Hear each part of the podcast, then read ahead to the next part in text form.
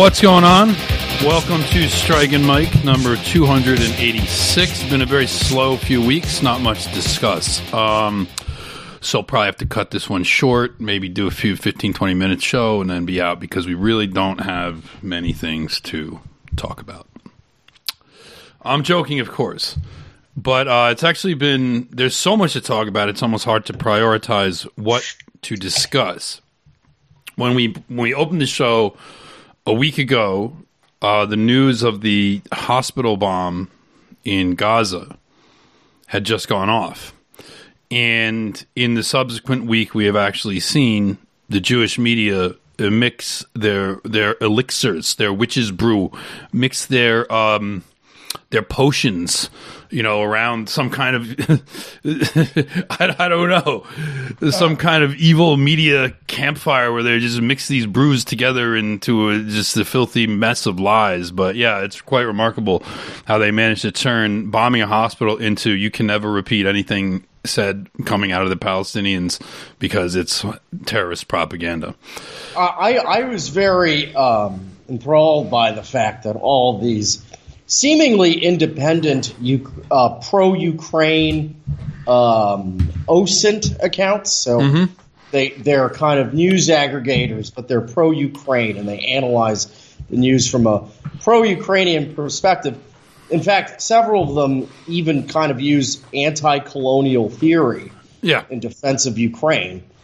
Um, every single one of these, at the same time, turned around and started pushing Israeli propaganda. Were they doing now, like the visual investigation crap to prove all, that the bomb all, didn't explode? That they didn't actually bomb the hospital? Yeah. What these? What these? Bellingcat people, shit. Yes, with these people, but they're not Bellingcat. They claim to yeah. be independent. Yeah, it's the same but, type of thing they do, though. But, you know, all of them. Visegrad twenty four. Oh yeah. You know uh, that that guy. I mean, what the hell does Israel have to do with the Visegrad group? Why are yeah. you doing nothing but Zionist propaganda? Yeah. Um, then you have all like again these Ukrainian accounts that are constantly doing uh, things like oh Russia bombed the uh, Nord Stream pipeline. Yeah. Uh, you know garbage. These kinds of garbage uh, propaganda outlets. You know, on the surface, it's kind of inexplicable how they would just turn on a dime to support the yeah. Israeli government. It's really not inexplicable. Is it? Is it? I know. I know. I know. There's an explanation for it, but yeah. for an for an ordinary person, they must be confused yeah. right now. Well, uh, NAFO NAFO basically announced that they were going to um, that they were now switching from Ukraine to Israel. They're like, we're now the Israel NAFO brigade. Of course, NAFO is just some kind of I don't even some I don't even know how much of it's real or how much of it's bots, but it's like yeah, just, you know just zog shilling on. it's just zog shilling. That's all that it is. There's nothing else to it. But what's remarkable is how this uh, this situation really reveals just how inorganic mm-hmm. support for the Ukrainian cause is, as well as support for Israel. Support for Israel oh, that, is inorganic. Yeah. I was saying, like you know, there's no space. There's no um, now, there's the U.S. news media, which is sort of like inherently inorganic because it's totally top down, like decided in boardrooms by a bunch of Jews what's going to be put out there. So uh, that is like just inherently inorganic. But alternative political spaces and communities that have cropped up, um, as soon as they start Israel shilling, they reveal that they were either inorganic all along, and therefore they start to people who have joined these groups um, have become part of these communities in an effort to find something more authentic than the mainstream are, are, are like becoming disillusioned. Like you have like the anti woke left, the anti woke movement entirely is now basically being revealed as a right version of Antifa. And much like Antifa, they can't define a positive purpose for their existence. They can't tell you what they what they're about. They're just there to dox and harass um, people on the left that support Palestine. Right. That's it. And they're only going to find success doing that. They're not going to find success doing anything else. Just like um, Antifa really didn't have much success against conservatism, but they had a lot of success against actual, you know, white nationalists or pro-white groups.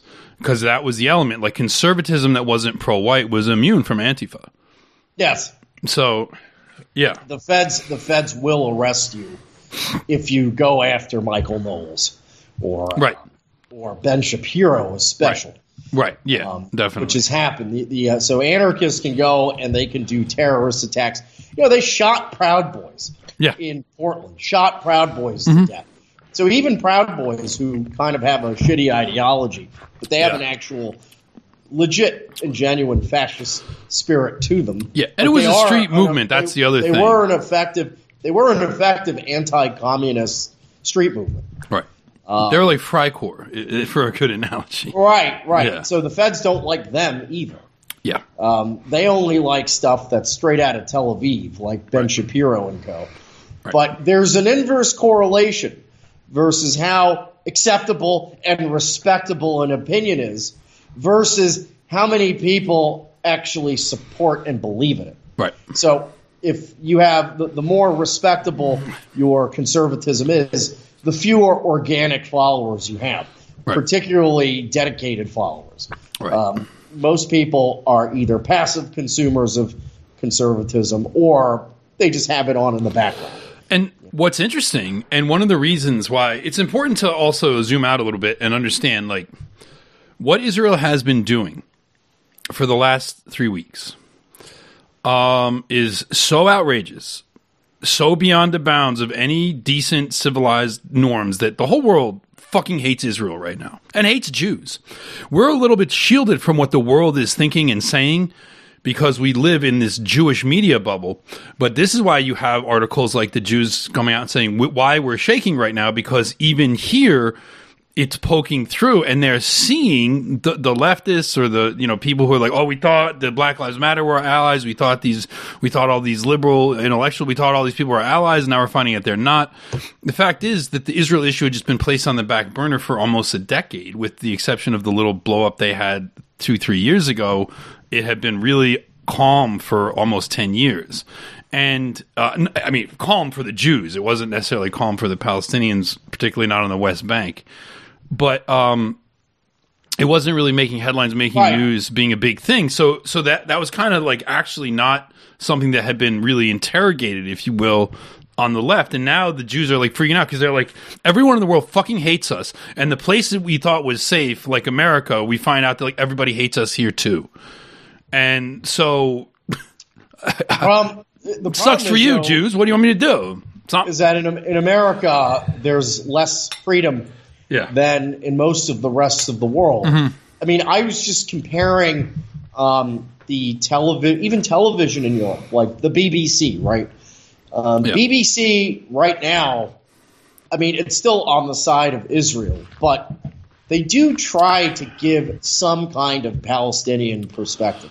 Like they'll take in the respectable Palestinians from the West Bank, and they'll and they'll ask them, right. uh, you know, what the situation, what well, their side of the story. They would never have the representative of the Palestinian Authority on TV in America. They right. would never have Bassem Youssef never on TV dream, in America. Never right. even dream of it. Like in America, Palestinians don't exist. No. Uh, as far as the media is concerned, they are it's literally shocking how much more controlled uh, the media is in America than in India. Anyway. But another point I want to make, I mean, there's so many points I've been wanting to make about this. Um, well, first of all, a point I want to make is real quick. Um, those of you listening to the free version of the show, go ahead, go to uh, the right stuff.biz slash paywall, get a subscription. After we're done with this hour, we're probably going to do another two hours or so of news and analysis about this conflict, opinions, views, and the truth you're not going to hear anywhere else legitimately you're not going to hear it anywhere else. There's no other place where you can hear the analysis that Striker and i are going to offer you on this issue. Literally nowhere else will say the kind of things that we're saying. And it's not because we're being edgy it's because we actually have the truth. It is. It is. We're just the white nationalists GG Allins. Uh, that's uh, Dude, if there's anybody into GG Allin, it's the people making up the fucking atrocity porn for the IDF. I mean, it's like, dude, they're basically they're taking notes from GG Allin shows to describe the bullshit they said Hamas was doing. That's another place their narrative is collapsed. Is all that fucking shit. Uh, but yeah, there's there's so many things to talk about. Um, but definitely get a subscription if you haven't subscribed. Um, and now back to the show. um, yeah. So one thing I've noticed, and I want to make this point, and you're going to agree with this, that as because a lot of people make this try and you know we all know the uh, the uh, the um, attempt to make it be like okay side with Jews to get immigration gone all this blah blah right all, we, we can talk about that but I wanted to make this point first. It is very interesting to me that as countries in Europe get browner, the lock step hold the Jewish regime, the Zionist regime that Israel has over their governments gets stronger. Yes. So as we have two of the most powerful ministers in the UK are are brown people, brown Indian of Indian descent, and here we have uh, the UK being in total lockstep with Israel in a way they really couldn't have gotten away with, say twenty years ago. They would have had they would have been siding with Israel, but they would have had to have been much more. And the, the idea of banning a Palestine flag or banning pro-Palestine chants would have been unheard of un, unheard of in the UK. And not just because of uh, the Arab and Muslim population there, because of the white population there, yeah. which didn't want to stand with Israel. So, you know, it's it's quite remarkable that as these countries' populations get browner, it's easier for their governments to be total and obvious and open pawns of the US and Israel. Well, the idea that uh, the demographics are going to hurt the Zionist power structure. It's just thrown. It's uh, it's just disproven well, by it's reality. Dis, it's disproven by the fact that some of the countries repressing their people the worst on this are Arab countries mm-hmm. themselves. Mm-hmm. Uh, Jordan, Turkey, Egypt. These countries are brutally. They, they can't get away with it to the extent that England and uh, France can ban the Palestinian flag but they are actually um, acting very, uh, very authoritarian, so to hmm. speak, when it comes to suppressing these pro-Palestinian causes. And these are Muslim countries. Yeah. So that whole argument again, it's begging for, begging the, the slave master to be let in the house. Okay, these are conservative house niggers that wish that Jews would, you know, making arguments like, oh, if you let us in the house, we can keep some of your other enemies out. Yeah. Well, the the other thing is that they are um, these people don't the rulers of these countries don't care. They, they, are on the payroll and they are getting billions of dollars to be right. friendly with Israel, and they don't care. The problem is that what Israel is doing is making their job really freaking hard right now. It's, it's making their job really hard. It's even hard for Western liberal countries yeah. to make the case to their people for yeah. why they should be on Israel's yeah. side. Yeah. Uh, at this point, I don't even see them trying, to be honest. Yeah, it's pure terror at this point. Like that, basically, they, you know, America is basically has the word out. Like if if you're not if you're going to say something good about the Palestinians, just stay the fuck home and shut the fuck there's, up. There's people there's people losing their jobs just for forwarding the Onion's satirical yep. article. I saw that. I saw it. There was a guy, a guy, lost his job. Yep. Yeah, forwarded. He just posted as a joke. The Onion's uh, article about like we don't know which side to take but it seems like the people that uh, that it seems that if you don't take Israel's side, you'll lose your job. And that guy So you get in less trouble for siding with Israel. yeah, yeah, yeah. like that. That guy lost his job for posting that. So yeah. just imagine that that's not satire anymore. Right. Um, well, it's not satire. The Onion is not satire anymore at that point. Right. So I don't understand where they're going to go at this point. I mean, can they actually just censor everyone all the time? I mean, this is my question. Well, the because thing they is, can't they can't let the boot off of the right too much because then that turns back into well, they don't trust us. I mean, look, the, the, right. they have done the um, the the Katyn forest on the on the right that rose up in the wake of Donald Trump's election.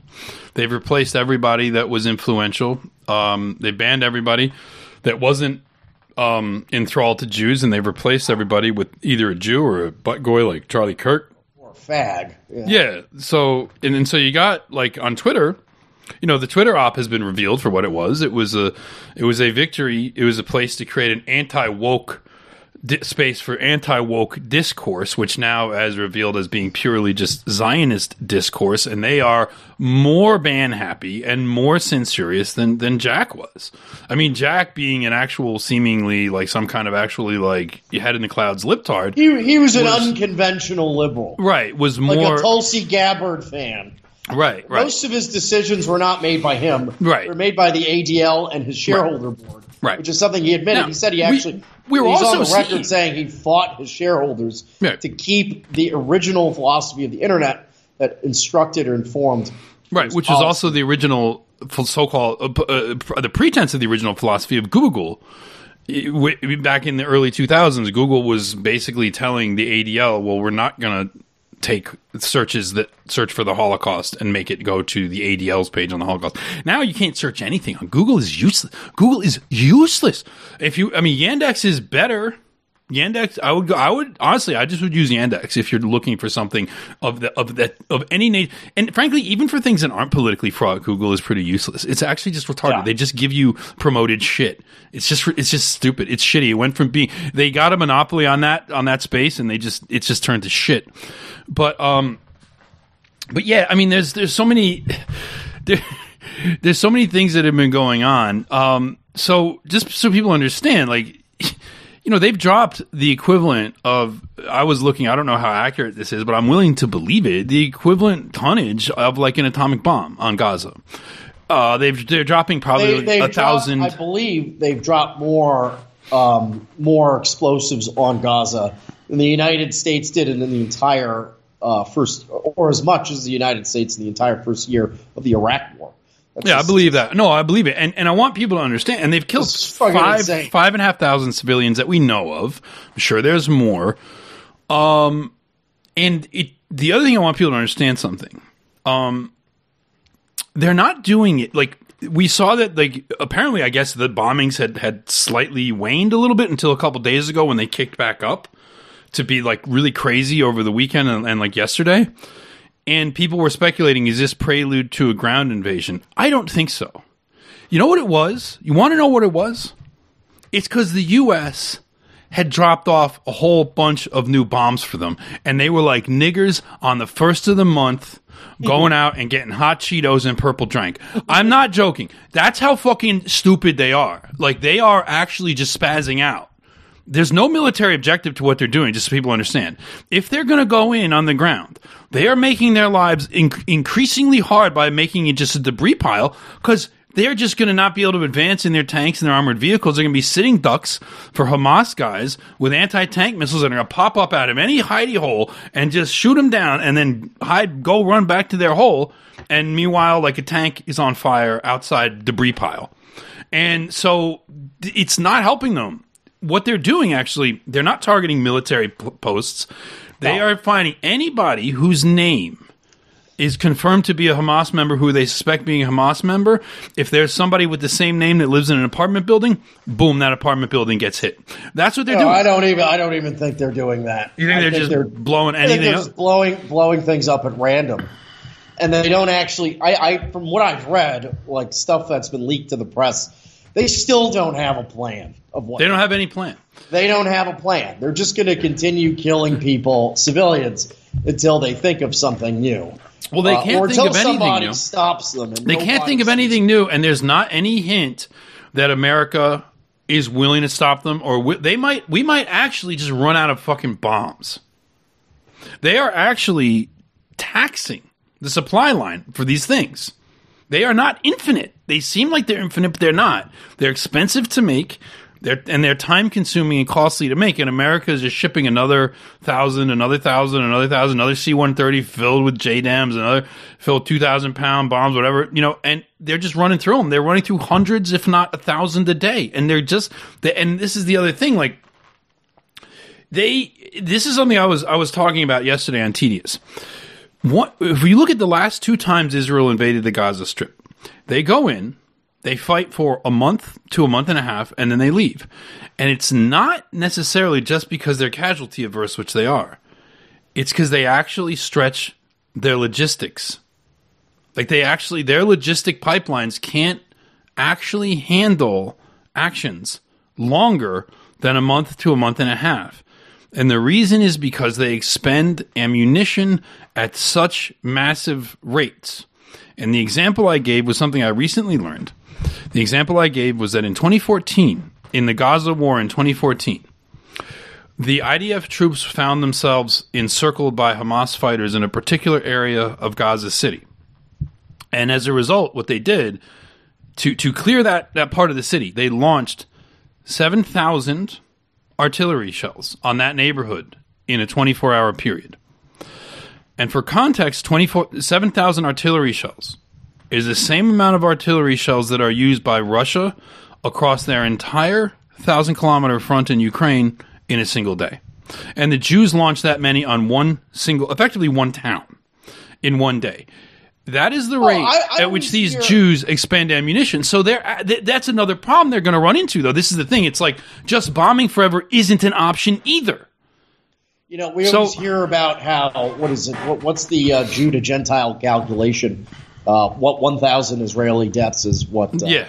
40, 50,000 Goyim deaths yeah. in America. Well, when you actually contrast that to what four or five thousand Palestinian deaths. Yeah, it's e- it's even worse. Yeah. It's in the Gaza Strip, which is 2.5 million people. That's the equivalent of about either between half a million and a million people dying in a in an attack. Um, if you want to use, if you're that using that kind of math, but of yeah. course they don't use that math when, with the Palestinians. No, they don't use that math. They, they do That's, internally. I guarantee you, they do internally. I mean, yes. on some level, they literally are just trying to whittle down the population.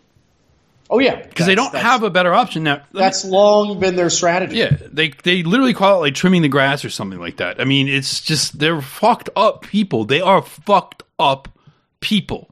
They do not have the kind of a moral compass that anybody else in the world has. This is something I've been trying to really um, drive home to people over the last uh, couple of weeks. Is like this is a country. This is a country with a philosophy and a moral compass that is unlike any other place on earth, and that's why it gets the kind of attention it gets, negative attention it gets from international community. You know, impotent, impotent attention because it's completely defended by America.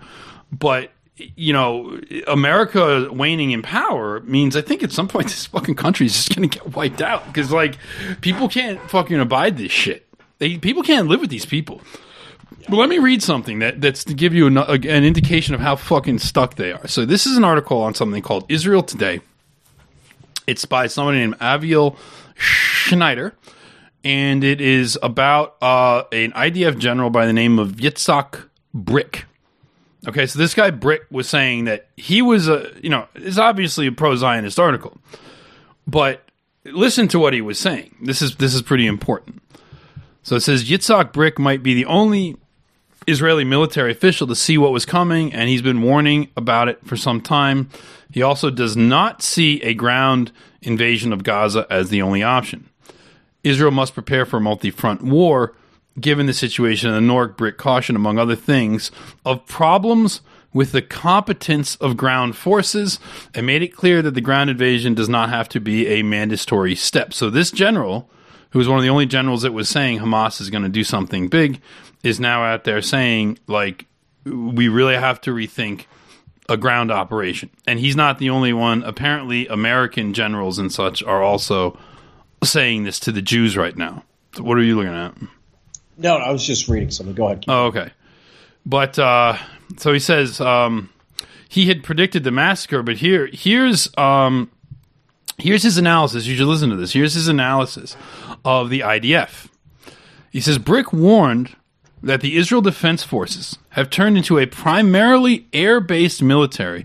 Criticized the army leadership for its sensitivity to human losses on the ground. The current situation of the land forces is tragic. They are not ready for war.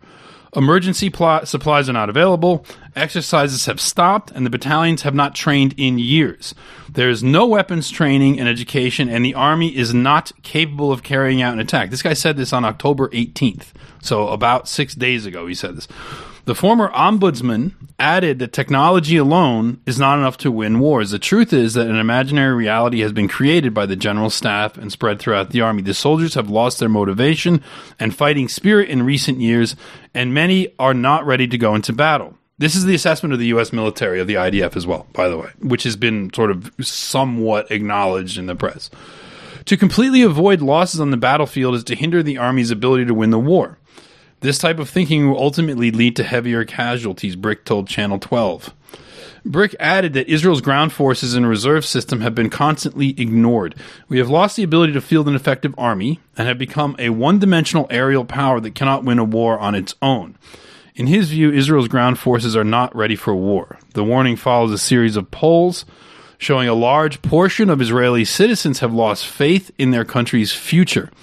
This was particularly evident over the last year when the people were divided over political and judicial issues. In my role as general, I have visited more than 1,400 units, spoken to tens of thousands of commanders and soldiers three to four times a week, four hours in each unit. I know the Army on the ground better than anyone in the IDF. I have seen soldiers who do not take care of their weapons before leaving base. No army in the world behaves like this. The soldiers carry their smartphones with them everywhere. Commands are sent via WhatsApp groups. These phones can be tracked by the enemy. Uh, not only that, but commands are said to have been sent out via email and then deleted, meaning no follow up action is possible. Our system has lost all control. Have we gone crazy? I can't sleep at night. Our ground forces and armored corps are not ready for war. Uh, so basically, and, and I think there's other similar assessments as well. Like the, the Jewish army is not can't fight. Right. They can't fight, and Well, that's why they are. That's why they're not going in. The quantitative um, edge of these technological armies that have low willpower, Mm-hmm. Yeah. Mm-hmm. like the Israeli army, frankly, like the American military. Yeah.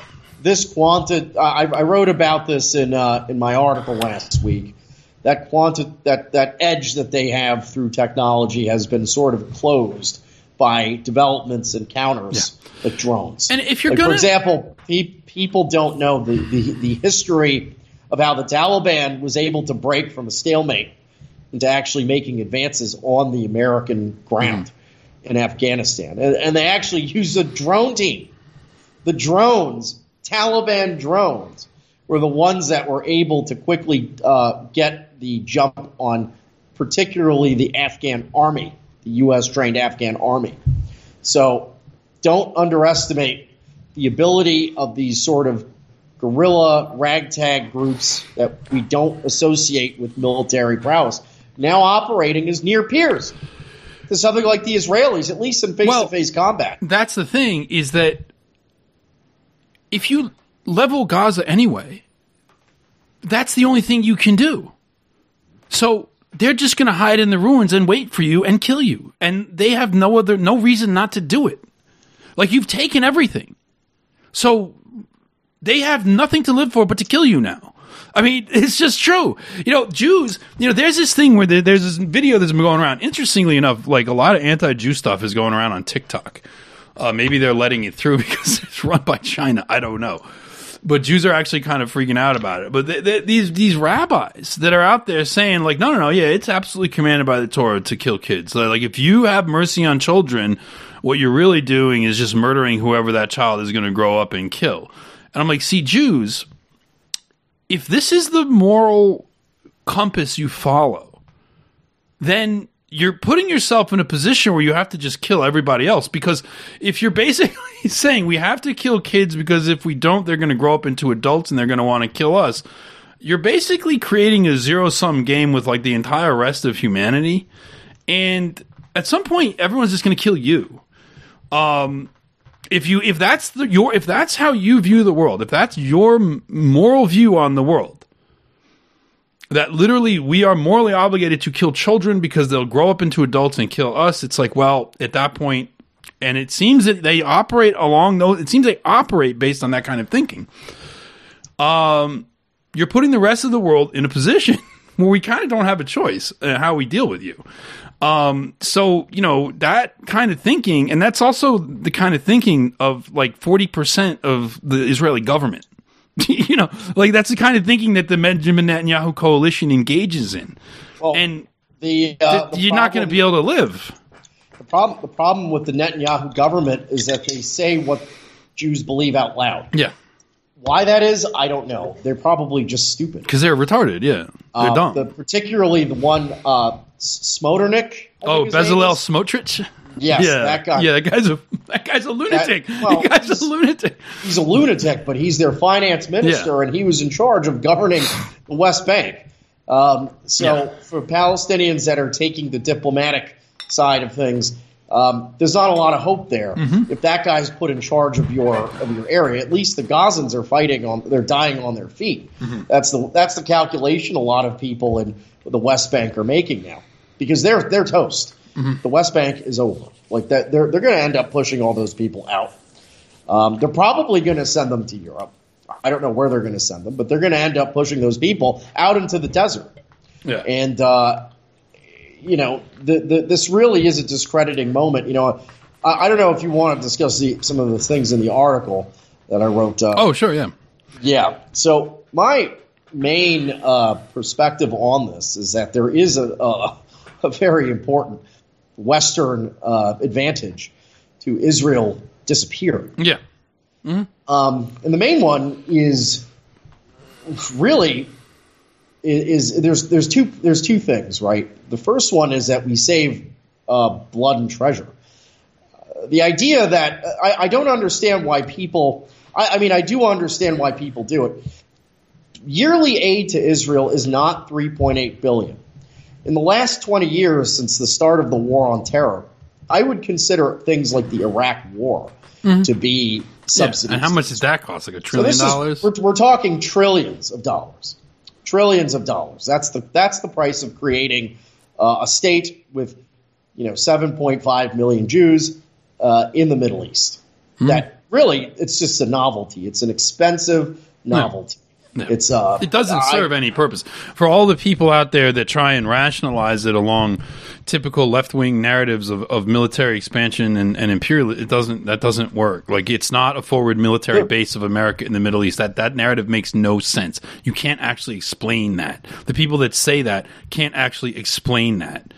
Um, anyway, the, the, the, the thing is that it's not just monetary. It's there's also some problems in terms of how desperate they're getting to preserve Israel because it is hard to fight three wars, one in the Middle East, one in Europe, and one in Yeah. Asia, which is what they're preparing for. well, I want to say They something need about they need allies in the Middle East, and so uh, what I wrote about that really caught my attention and really is disturbing to me was that America, the the U.S. Uh, uh, U.S. State Department was seriously considering giving Saudi Arabia a nuclear program. yeah, So they were, they were thinking about giving them um, a nuclear program, the ability to create nuclear uh, energy, but the Saudis were demanding that this be free of non-proliferation agreements because when you have a nuclear program, in fact, what what they were following, they were going to make a nuke. what they were following, yeah, it was the same way that the Israelis got their nukes, which is that France created their nuclear program without any strings attached. Yeah. And then from there, they were easily able to convert that into a weapons program. Yeah, and they stole And that- that uranium and that- from America too. And that was the intention all along. yeah. And for the Saudis, and I think the State Department, their intention is to give Saudi Arabia nuclear weapons in case Iran Yeah. gets them, No, it so was that they they- can be mutual, so they can mutually annihilate each other. Well, they yeah, they wanted Saudi Arabia to have nukes so that Saudi Arabia would not submit to the kinds of stuff they're submitting to Iran on now. Well, they want to give them nukes also To just nuke Iran, to nuke Iran. so we don't That's have to do it. Yeah, and everybody's That- like, well, "Wow, those Arabs are crazy." I, I think I think that for all the talk about Iran's nuclear program, I don't think there's anything they can do about it. Like without a, a formal uh, entry into a conflict that, frankly, America can't win. Well, I'll tell you now. Um, a lot of Uh, again, you know, I've been particularly critical of, of what I've been seeing from the left because the right is hopeless on this. There's no point. There's no point in in even it's it's completely retarded. They're talking about like crazed jihadis on like meth going to kill Jewish children with their bare hands and teeth. It's just like just shut up. Just like, it's no point. But when you listen to the left, they they're also getting a lot of things wrong and they're kind of reverting back to typical early 2000s thinking where America is being the belligerent in every con- and eh, eh, America's very belligerent don't me but like America is stirring up everything America's inventing phony connections where they don't really exist to justify further interventions etc etc they are seeing the claims of Iran being behind this, being behind a lot of militias and stuff. They're like, oh, they're trying to drag everyone into a further war. They're trying to escalate. America is begging America is basically actually behind the scenes on its knees begging the Iranians not to do anything. And the Jews are actually making it very difficult for them not to do anything because they're essentially saying, "Can you please just um, sit back and let Israel genocide the, the Palestinians in Gaza and just not do anything, please? Can you just please not do anything about that? Just just let it happen. Just don't intervene. Just let it happen, please." I think what, what they're And really not- doing is promising the Iranians that they're going to restrain the Israelis and then not doing it. but they're not restraining them, and that's Right. why that's why there's hesitation on all sides. Now, also, Hezbollah is actually effectively at this point in, in a mini war with the Jews on in in the border. There, that war is going to start. Like, there's no question as to Hezbollah entering or not. Forty Hezbollah fighters have been killed. The Jews aren't telling you how many Jews have been killed, but it's it's more than the. It's a it's it's, It's a lot. again, Hezbollah. If you take the nuclear bombs out of the equation, they're a Hezbollah better fighting force is than is, is is is a peer to the IDF minus air power. But well, minus air power, other- I'd say they're better yes, on the ground. They're better. Yes, they're easily one of the more powerful armies. Dude, Hamas is probably better soldiers than the IDF. Like the thing is, you know how IDF, you know how they're killing the Hezbollah fighters? They're killing them with drones. right. They're spying on where they are, and if they catch one of them setting up a, a, a like a, a place to shoot a missile or something, they just drone it. That's it. They're not fighting them. Right, right. Yeah. But the problem, the, the problem for them though, is that Hezbollah is not using. It's not. They're not actually using their main weapons. I mean, they have they have Mm-hmm. Right. like modern missiles. All they've They can- done is they can shoot. hit Tel Aviv. Yeah, with- all they've done is shoot like rifles and anti tank missiles, yes, and they're also taking out all their listening posts. All their like listening towers with the with the parabolic mics and the and the and the radar discs and all that shit. They're just taking all that stuff out. Right. And they want to get the United Nations uh, peacekeepers out because they're just saying, well, these are just spies for Israel, uh, Right. which is true. Which is true. Even though Israel has killed 35 UN uh, employees in Gaza, doesn't care. They, they- it doesn't matter. doesn't seem to matter. Doesn't, I mean, Israel is literally Israel is literally bitching that Hezbollah's existence in southern Lebanon violates a UN resolution that ended the 2006 war, as they are like murdering UN employees in Gaza.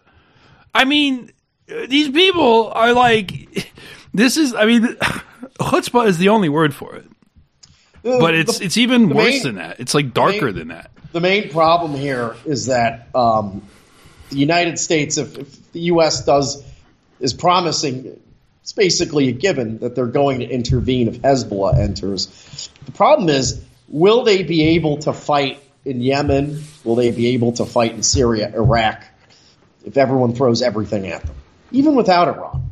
Yeah. Will will this will this be a sustainable conflict Well, I with don't- the amount of, of men and um and, and weapons that have been moved into the Middle East? Will this be possible? I actually don't think so. I don't think so either. I I mean, think they're going to yeah. have to they're going to have to surge everything. And one thing that people, uh, you know, sometimes the speculation of what might happen gets very um, can go far and places we didn't imagine that it would be going. But part of the reason for that is because we don't see. I don't. One of the reasons why I'm letting my imagination somewhat run wild with possibilities of what could happen is because I don't actually see which is unique. It's unique in the last few years when I've seen these conflicts emerge. Um, is I don't see a good way out for Zog. I don't see a good move. The the, the, term, the chess term, Zugzwang, which is a German word meaning a comp, um, you're compelled to move, but you don't have any good moves. Um, the Jews have been in that. They're in a strategic bind. Their, their army isn't ready to fight, yet they've written a check that their mouth can't cast, can't um, can't cash, which is that they're going to destroy all of Hamas in Gaza. And now people are expecting them to do. They're not going to be able to do that, right? Like they're Well- they're not going to be able to do that. Um, See, and the, the main the main difference that's changed in the last say five years, ten years, is that um, there are now superpowers willing to support um, the anti-Zionist uh, adverse, Right. adversaries. So, for example, um, the United States can go in there and start uh, creating financial incentives to countries and so on. But then you have the problem where China comes by and says, "Well, I'll do one better. I'll give you one better to either stay neutral or take the side of Iran." Um, so this is actually a new problem, and so the United States generally is able to isolate countries like Iran Yeah. through uh, sanctions and so on. The weaponization of finance has been neutralized by China and Russia. Right. So this is going to be a real challenge that I think they're just going to have to learn to either live with the new paradigm or uh, do a kamikaze attack here. See, this is this is where I continually hit a brick wall in my ability to predict what's going to happen because the sensible thing to do would be just back off a little bit, just chill the fuck out, relax. The sensible thing for the Jews to do right now: stop bombing and killing everybody, do an exchange for the hostages for the prisoners you've got in your jails, and and end it. Now, See, from the perspective of Hamas, though, why um, should they end it either? I would not be tr- too trusting of any deal. No, no, they, no. I know. I'm obviously not. No, I'm just saying this. Because they're just be, going to take their hostages back and send back your prisoners, but then they'll just kill everybody anyway. Right. So like they'll really go to. But but my point is like this would be the this the actual smart thing for Israel to do. I'm not suggesting they will. They won't. They won't. This even what I'm saying is fanciful. And the smart thing for America to do would be to accept the fact that they're no longer the hegemon accept the fact that China and Russia have asserted themselves into global affairs. Russia with military power, China with financial power. And they're just not going to be ruling the roost all and, by themselves anymore. That would be, the, but they're not going to, they can't. I don't know that they can do it. Jews legitimately think that if they're not running the world, they're about to all get killed. And they're probably painting themselves into a corner where that might just be fucking true. So I don't know what to do. I don't know what they're going to do. Well, I can't predict it you know, the way that really one of the main uh, uh, strategies that China has used to catch up to the U.S. Uh, in terms of their economy is just by trading with countries that America says are persona non grata. Mm-hmm. So uh, I, I, believe uh, forty percent of the Russian economy now is trade with China. So yeah. China is getting all of these, uh, like these raw materials. They're getting well, oil. You also getting, have they're Russia. getting things like that, and in exchange, they're getting to export Chinese products. Chinese cars have largely replaced European cars in, right, in right. Russia now. So well, you've this got, is actually increasingly going to be a problem because uh, you know Europe and America are very invested in their automobile industries as one of the last manufacturing uh, segments of their respective economies, and now China is increasingly encroaching on. And one of the only prestige products that, that we produce anymore, something that's respected. You know, people yes. want cars with the American and European brands. Well, mainly European, but European. But um, the other thing is that uh, the destabilization and the and the you know people talk about like um Africa being like forced into poverty and such, and I kind of crook an eyebrow at that. Like, forced really, you know, maybe a little bit, but you know, generally speaking, there's only so far they're going to be able to go. But when you look at the Middle East, the destabilization and the kind of regimes that the U.S. props up in these countries legitimately do hamper their development. So for countries like China, who are like, well, these are resource rich countries and they've got huge markets. And while they might not be able to achieve the kind of economies that America and Europeans can achieve, they can do better than they're doing and they could be huge export markets for Chinese goods. So they're like, why should we allow this one little Jewish state to require that these countries all be in a continual state of war and poverty and underdevelopment just so Jews can live on like beachfront property in fucking Tel Aviv. You know, it's like it's it's it's legitimately one. It actually is legitimately totally unfair and fucked up, and it's also just like stupid. And so it's like there's like millions, there's a billion people or something like that that live in the Arab Muslim world in the Middle East. Totally huge market lots of resources and oil. It makes actually you can't you can't say that they're not capable of building advanced societies because look at like the UAE or Qatar or even to some extent uh, Saudi Arabia.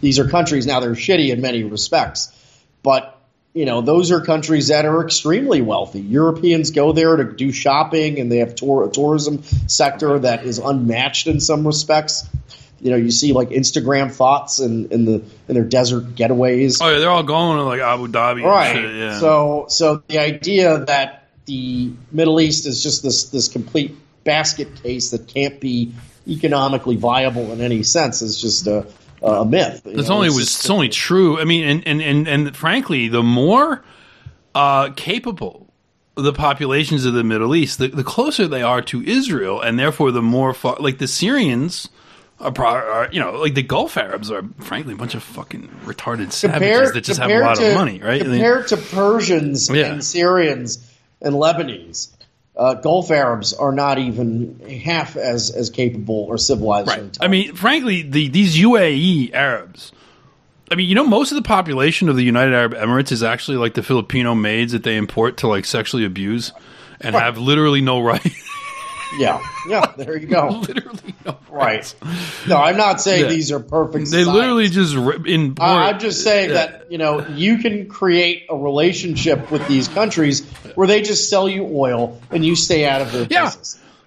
That's that's what we need to it do. does You know, not make any sense. That's what's in America's from the perspective of prosperity and to some extent even like geopolitical power to do something different. And when you've now America has pretty close lockdown on like the UAE and Saudi Arabia kind of but they're slipping out from under the grasp. Qatar it's interesting because you know Doha and and the um Al Udeid, as we say, the Udeid Air Base in uh, in Qatar is like the forward headquarters of United States Central Command, which is where they'd be launching a lot of. There was a regional war, that would be where we'd be conducting a lot of it from. But the Qataris are not particularly happy about what's going on right now, and uh, additionally, it's very easy for the Iranians, frankly, to destroy that whole fucking country.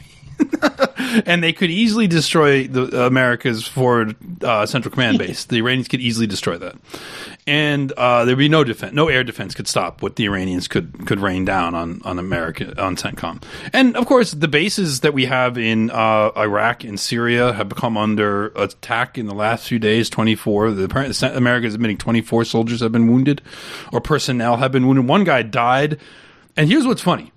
This is funny. One of the guys that died on one of these American air bases was a contractor, and they said he died of a heart attack. The Arabs were all laughing, like, "Oh yeah, sure thing, he died of a heart attack." And I'm like, "No, no, he probably actually did." like, like I actually am far more willing to believe that some American contractor probably Al- wasn't in the although- best physical condition. Well, they, they might actually be in decent physical condition, but those dudes are all slamming steroids. That's true, and too. they're all like every uh, mercenary I've seen in these YouTube videos. American mercenaries are all roided up. Um, you know, they're on all types of amphetamines and stuff, and Yeah. it's not hard to believe that when when the tr- when the shit hits the fan, that they're going to just drop dead from a heart attack. you know, in It's not bad Israel, many of the, the, ones that are in their that are older in their late 30s or 40s. You know, I was thinking it could be somebody who wasn't even a military, like a combatant. It's just like some fat dude over there doing work. His heart gave out when the possible. when the when the missile siren went off. He had to run to a shelter and he just fucking keeled over.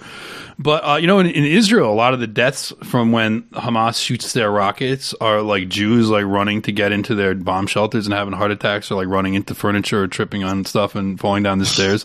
Like that's most of them. They're not getting hit. They don't die from like direct hits. They die from like accidents running into their bomb shelters. But Yeah. um, but but either way, you know, it's Yeah. still it's still uh, it's still a factor. yeah, it's still a notch for for You know, Hamas. You know, because again, Yeah. it, it, it, it's all a matter of, of, of individual will. Like right. the average Israeli doesn't have a tenth of the willpower that even the, the, the, the Palestinian Right. toddler. Well, that's why I think no matter how this resolves, they're going to have a hard time getting Jews who are fleeing Israel for America and Europe to go back. Oh, There's there are people who go there for vacations, who go there for fun, who live there. Like, yeah, I'll go live in Israel. It'll be cool. Then they're like, no, no, no. You know what? You want to know something funny? There's a huge scandal in Israel right now because Netanyahu's son is living in like a mansion in Miami Oh, yeah. Beach. Of He's course. 34. He's physically fit. He, I mean, I saw a picture of the guy. He's very fit and he's, he looks in perfectly good shape. Probably better shape than a lot of every people. Man, every man, eighteen to every man and woman, eighteen to forty. and, and in Israel, they're like, to, bro, needs to be conscripted. Right why are you not coming back? And he's like, no, I'm staying in Miami Beach. I'll just tweet about it, right? And it's Yeah. like, meanwhile, he's an actual, probably, he's probably in better shape than most people because he probably has a lot of time to work out in gyms and whatever, you know? He's like some kind of fucking Jewish gym bro down in Miami Beach. And they're like, bro, you know, You are the prime minister's son, and the country's That's at war. very that's a, that's very demoralizing. That's got to be really. That's a bad fucking look. And Bibi's not making his kid. Go, if I were him, I'd be like, better get the fuck over here and put on a Yeah, fucking e- uniform. even if it's just to put on a uniform. even if we're just even if we're just gonna like keep you safe somehow, not put you in a front unit or something like that. Get over here, get in a fucking green uniform for the cameras, you fag. Like, what the fuck is wrong with you? You know, like it's wild So that he I- won't do it. So I have this article that that is um, this is very important because I'm, it's about the uh, shift from woke to you know Zio right. Yes. The day the delusions died by Oh, God. Konstantin Kisin. So Konstantin Oh yes, I was looking at this earlier, but yes, let's press forward with it. Co- Konstantin Kisin is one of these guys who's an intellectual dark web classical liberal that as soon as he heard Israel's in trouble turns He into turns into a raging caricature- authoritarian. Yes, a caricature of a fascist. Yeah. So, you know, this guy, essentially what they're talking about here is the need to do uh, a formal Charlottesville style crackdown Yeah. on uh, young leftists. Yes, they And- need to. They they basically Jews right now are like we have to. Uh, well, we'll talk about it, but let's let's read the article. Yeah. So, so it says here. Fucking so stupid. It's right. the day the delusions died. A lot of people woke up on October 7th as progressives and went to bed that night feeling like conservatives. I don't think that's true. What? I don't I think, think it's he's a lot making of that up. I think it's a lot of Jewish people Uh-huh. Mhm. that that Yeah. did that, and that's because they're hypocrites. Um, Because they were so- never actually progressives. no. They just were. Yeah. So, what is a conservative? You know, sometimes um, Yeah, what's a we on the we on the nationalist right. We always criticize conservatives that say things like the SPLC used to do great work, but now they've made this pro-Palestine comment. They've lost their way. And we're like, who the hell are you talking to? What do you mean they were Yeah. they used to do great work? They've always been pieces of shit. Is somebody actually saying But they're that? taught. Yeah, they're all saying that. Um, and and so That's what, insanity. what did they used to do? Well, they used to fight right wing. They used to go after right wing Christians. right, and so no, but it, they're talking about before that when they Okay. used to sue the Klan. Oh yeah, yeah. things things like that. They're like, oh, they did great work. The thing is, like, great work from whose perspective? Mm-hmm. Okay, maybe the perspective of a Jew hypocrite who thinks it's okay to destroy the to, to trample on the First Amendment rights of white Christians in the South, Mm-hmm. which is what the Klan was, Mm. uh, while at the same time upholding actual racial genocide in Israel. That is not that. That used to be the SPLC's party line. And and conservatives, the by the way, left. conservatives that toe the Jew line will always condemn what conservatism was a generation or two ago is like the worst thing ever. Because Yeah. the Klan was just conservatism like two generations ago. It was they're quite literally paleo conservatives. They were not Nazis. It was No. only in the in like the seventies or the eighties that they started to do some stuff with the American Nazi Party. Right. But before that, they were more hostile to the Nazis than anyone else. So you know the the idea that the the Klan was some sort of uh, unusual fringe group is a myth. It was just a young men's Southern uh, social club that was demonized as a scapegoat in the 1960s, used as a foil. After, remember, after the FBI infiltrated it. When the FBI, the Klan only became terroristic when the the FBI sent in infiltrators to push it in that direction. Before that, they were just a. Um, a They weren't even really doing rights- like lynchings in like the, the lynchings in the South weren't like organized things done by the Klan. no, It was stuff that people would do when people would do egregious crimes. And you know, as we know, a quarter of them people lynched were white, right. which is Well, the, actually the Klan wouldn't just visit you for being black. No, they that's- would, that's they, a total They would visit. They would visit white men um, and say, "Hey, we heard you're getting drunk and beating on your wife. Stop doing that." Yeah. So they were kind of just like Christian, kind of Christian police, like yeah. you know, kind of like um, just trying to keep their community safe and community Right. organized and orderly. right. Um, they All that other shit around is Hollywood the whole, lies. the whole thing about burning the bur- bullshit. yeah. burning burning crosses on people's property. All it's, It's all, all fake. bullshit. It's all fake. all bullshit. All it's fake. all non. It's all made up. And the whole thing, the Baptist church bombing, where the little black girls were killed, That was was actually helped was planned primarily by FBI informants. Yep. Um, ditto for the killing of, of the girl, the civil rights activist, the white girl who was shot. Um, was it Liuzzo? Uh, uh, right, right, yeah. There's a number of these incidents, she- but yeah, Other Klansmen pointed to an FBI informant as the gunman, yeah, and their case was was completely um, sabotaged by the Department of Justice because they they were able to win their argument. I believe they actually were able to win a civil a civil case against the FBI, but they were still convicted in criminal court because the federal courts are rigged. Um, but nevertheless, um, back to this, you know, um, it says here. Um, so this is from again Konstantin Kisin's yeah. "The Day the Now he's not a, a Jew, is he? Or He is. He is. He absolutely okay, is. Yeah. Okay. It says here. Um, the reason the readjustment is necessary, he's talking about why progressive ce- ce- center liberals should become conservatives now. Says the reason the readjustment is necessary, and in my view, highly likely, is that proponents of the unconstrained vision have been allowed to ride roughshod over the concerns of ordinary citizens. Oh, so this is the voice of the people now. Yeah. They have used this window of opportunity to implement extraordinarily impractical and outright harmful ideas What? because they take the unbelievable levels of safety, plenty, and freedom we enjoy in the West for granted. The one form of privilege you will never hear them address is the first world privilege that we all benefit from every day. They've done this because the fundamental flaw in the unconstrained model of the world is a failure to understand Thomas Sowell's greatest maxim. There are no solutions, only trade offs. When you let your institutions be captured by an ideology of intolerance and illiberalism, masquerading as progress, that has consequences. So, my question for Konstantin Kisin is what's his opinion of the ideology of intolerance and illiberalism that controls the Israeli government? Right. I mean, the I'm not even saying this as a pejorative. The finance fin- financial minister of Israel, uh, Smotrich, openly calls himself a Jewish fascist. He openly identifies as that. Um, so why Well, is not why is there yeah. no criticism of that fascism? Why is it when white people want to be fascists, this is the first guy to criticize? Or why does he not? Why is Go he not quote out Thomas there? Sowell to them. Go quote Thomas Sowell and his great maxims to them. Yeah, take Go it to to take take Thomas Sowell to Israel. They'd kick him out for being a nigger. Like you know, Yeah. I mean, I mean, it's true. So, or they or they'd like try and put him on a frontline IDF unit to get killed first. Right. Um, but yeah, but you never cared about the the wild intolerance against whites, which is actually far less Yeah. justified. Like the the attitude towards whites in these circles that he's complaining about is like way less justified than the attitude towards Israel. I mean, white people didn't do shit to these people. So Right. It says here, will this waking up moment persist? Sorry. It depends, in large part, on our courage to look reality in the face. As so Sowell explained, when you want to help people, you tell them the truth. When you want to help yourself, you tell them what they want to hear.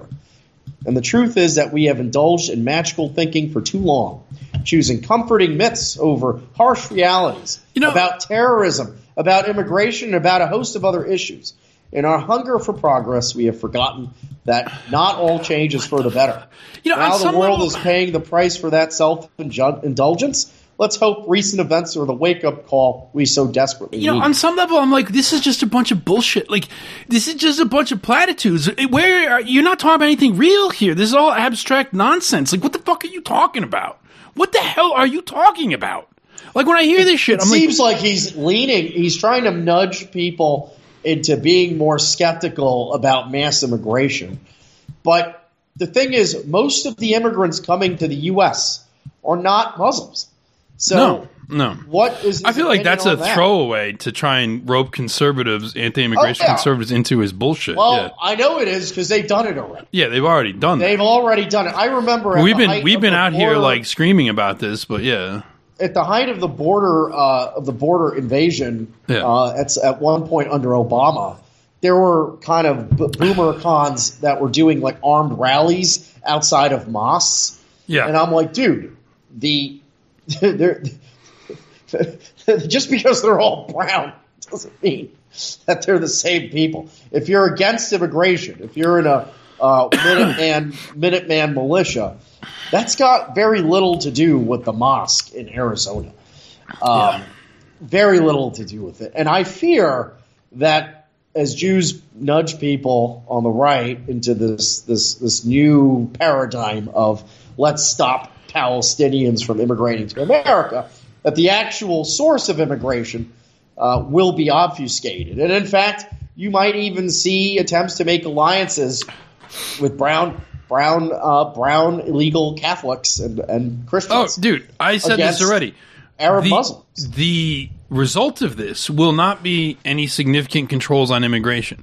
I also remember Right. the It never- strategy, and it never will be. and, and, and, and in fact, what it will probably do is it will further normalize immigrants that are not Arab or Muslim.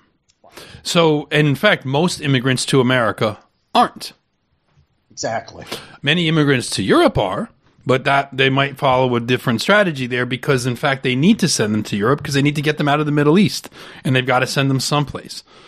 And and sending them and, and the other and you know, there's also this crazy thing that happens with Israel where you don't see this anywhere else, where they like they're like all the countries that support Palestine in the Middle East, and like like raise your hand, right? This is a cartoon I've seen repeated a lot, an old Jewish cartoon, and they're raising them. It's like all the countries that want to take in the Palestinians, raise your hand, and like none of them do. And I'm like, it's not other countries' job to assist your genocide, Israel. Like you can support Palestinians without thinking like every Palestinian has to move here. It's very interesting how that's also what is um the the viewpoint that is that is imposed on us by opponents of our support for Palestine. Is there some implication like if you support Palestinians that means you want them to move to your country? It's like no, I want the opposite. I want them to have their country. That way they won't have to move to my country. Right. They should have their country. You know what, though? You are seeing lots of action. Again, this is not something that has much grassroots support, but Yeah, none. you are seeing elite activism uh, against certain liberal institutions. Like, uh, I don't know if you've been following, Yeah. the, to the degree that Jews are pulling out Of of Harvard. funding Harvard. Yeah. Funding for Harvard. Is it like uh, uh, Millions. Les Wexner, Larry Hogan have pulled like millions out of Harvard, like a lot of money. Yeah, Well, I have this article from the Financial Times, which is, by the way, one of the most uh, excellent um, kind of non. Let me- I mean, they. make a prediction real quick. Yeah. Watch Harvard actually become more conservative in the Thomas Sowell sense, Yes. but stay just as brown. yeah, of course. They're just going to tra- what the, you know what Jews are going to do? They're going to just start training brown people a little bit differently. Who says? Look at the people in Congress. They're going to create a lot more Richie, Torreses. Yep. Richie Torres. Yep. Or who's the speaker? Hakeem Jeffries. Yep. Yep. Those guys. He's that guy is like I'm the biggest ally of Israel's ever had. Yeah, that's what Hakeem They- Jeffries those says. guys support Israel as much as any Lindsey Yeah. Graham. This, they, this Jews are looking at this like, oh, this was actually just a bit of an oversight. We got sloppy because we were so focused on anti-white stuff for ten years. We we didn't focus on the Israel thing because we actually kind of thought that was kind of handled. So here are some names from so Mark Rowan of Apollo Global Management, Yeah, Limited Brands founder Leslie Wexner, Yep. Um, who is also implicated in the Ghislaine Maxwell, Jeffrey Epstein stuff, sex abuse stuff. Like he, Victoria's Secret is one of his companies. The guy's obviously just a pervert. But yeah, Uh, then there's uh, other schools like the University of Pennsylvania. They actually, the president Liz Magill eventually put out a statement condemning Hamas and standing against anti-Semitism, but it was too late uh, because Ronald Lauder of Estee Lauder has already pulled out of funding them. Um, then you have David Magerman, uh, venture capital's David Magerman, and some guy named Jonathan Jacobson, another Jewish, I wonder if he's Jewish. another Jewish uh, speculator. Yeah. All of them closing their checkbooks. Uh, not to mention, what was that guy's name? Acker, uh, the the hedge fund manager who said, "I want, yeah, I want the I want the list released Here's so that guy. we can know not to hire them." Yeah, last Friday, Idan Ofer, the Israeli billionaire who has who also has a building at the Kennedy School, told CNN he was stepping down from its executive board because of the lack of clear evidence of support from the university's leadership for the people of Israel. So these Jews, in other words, they were trying. They, they for years have been promoting the, the racial stuff, the mm-hmm. transgender stuff. It's their money that pushes these universities in this direction. Yeah, the very fact that they're pulling so much money out means it was there before. right. And what was it funding before? What well, every single, all the anti-white schools stuff. What was the what was the Harvard Kennedy School of Government teaching before? they were teaching like anti-white and pro-tranny stuff. Yes. Right. So why? Okay, here's another one. Bill Ackman, hedge fund. Yeah, that's the guy that's what I was talking about, Bill Ackman. Divided, divided opinion online when he called last week uh, on X, formerly Twitter, for Harvard to identify students behind a statement from societies on campus that hold the Israeli regime responsible for all unfolding violence. The move was was needed, quote, so as to ensure that none of us inadvertently hire any of their members. And a bunch of other Jews chimed in on this, saying like, "Yeah, me too. I want to know too." Like, you know, and these are Right. Jews no one ever heard of before. They're just speculators or people in charge of hedge funds, and Listen to this. yeah, Davis Polk, the law firm, told the Financial Mm-hmm. Times it had withdrawn job offers to three Harvard and Columbia Law School graduates linked to Palestinian statements that express views in direct contravention to our firm's value system. And I'm sure if you go to their websites, these firms have BLM shit, Oh, yeah. Ukraine shit, Well, trans the- rights the- shit, the- anti-white shit. We will not, you know, they probably, if you look at who they've hired in the last two years, they're one of those firms that doesn't hire white males. yeah. Uh, well, everything. The the, the top uh, law student, the the top graduate from NYU Law, which of course you know you, you wonder how they do this, was a black woman who also claimed to be non-binary and had scored some ma- some huge job with some firm, and then there and she she had been the the student the president of the NYU student bar. She was the top law student for that year, and she was black and non-binary. And of course, I'm sure she was graded on a curve, but um, she said something about Palestine, and now they're like all the firm, all the law firms in New York are like, yeah, we're not going to hire her. She's blacklisted. It's also, you know, it's funny. It's technically illegal to blacklist for companies Yes. to blacklist. That's actually kind of a collusion that they're not supposed to do, like pass around blacklists. It's not legal Yeah. to do that in America, but yeah, so they're doing it. Liora Rez, the executive director of the campaigning group Stop Anti-Semitism. I don't know if you've ever seen that that thing on Twitter. Yeah, Stop course, Anti- yeah. Uh, they they named me anti-Semite of the year once. Oh, dude, Uh, I'm jealous now. I got I got this uh, I got this award. Right, It's well, real quick before you continue, we're gonna uh, cut the first hour here. We've done sorry, about an hour and ten minutes.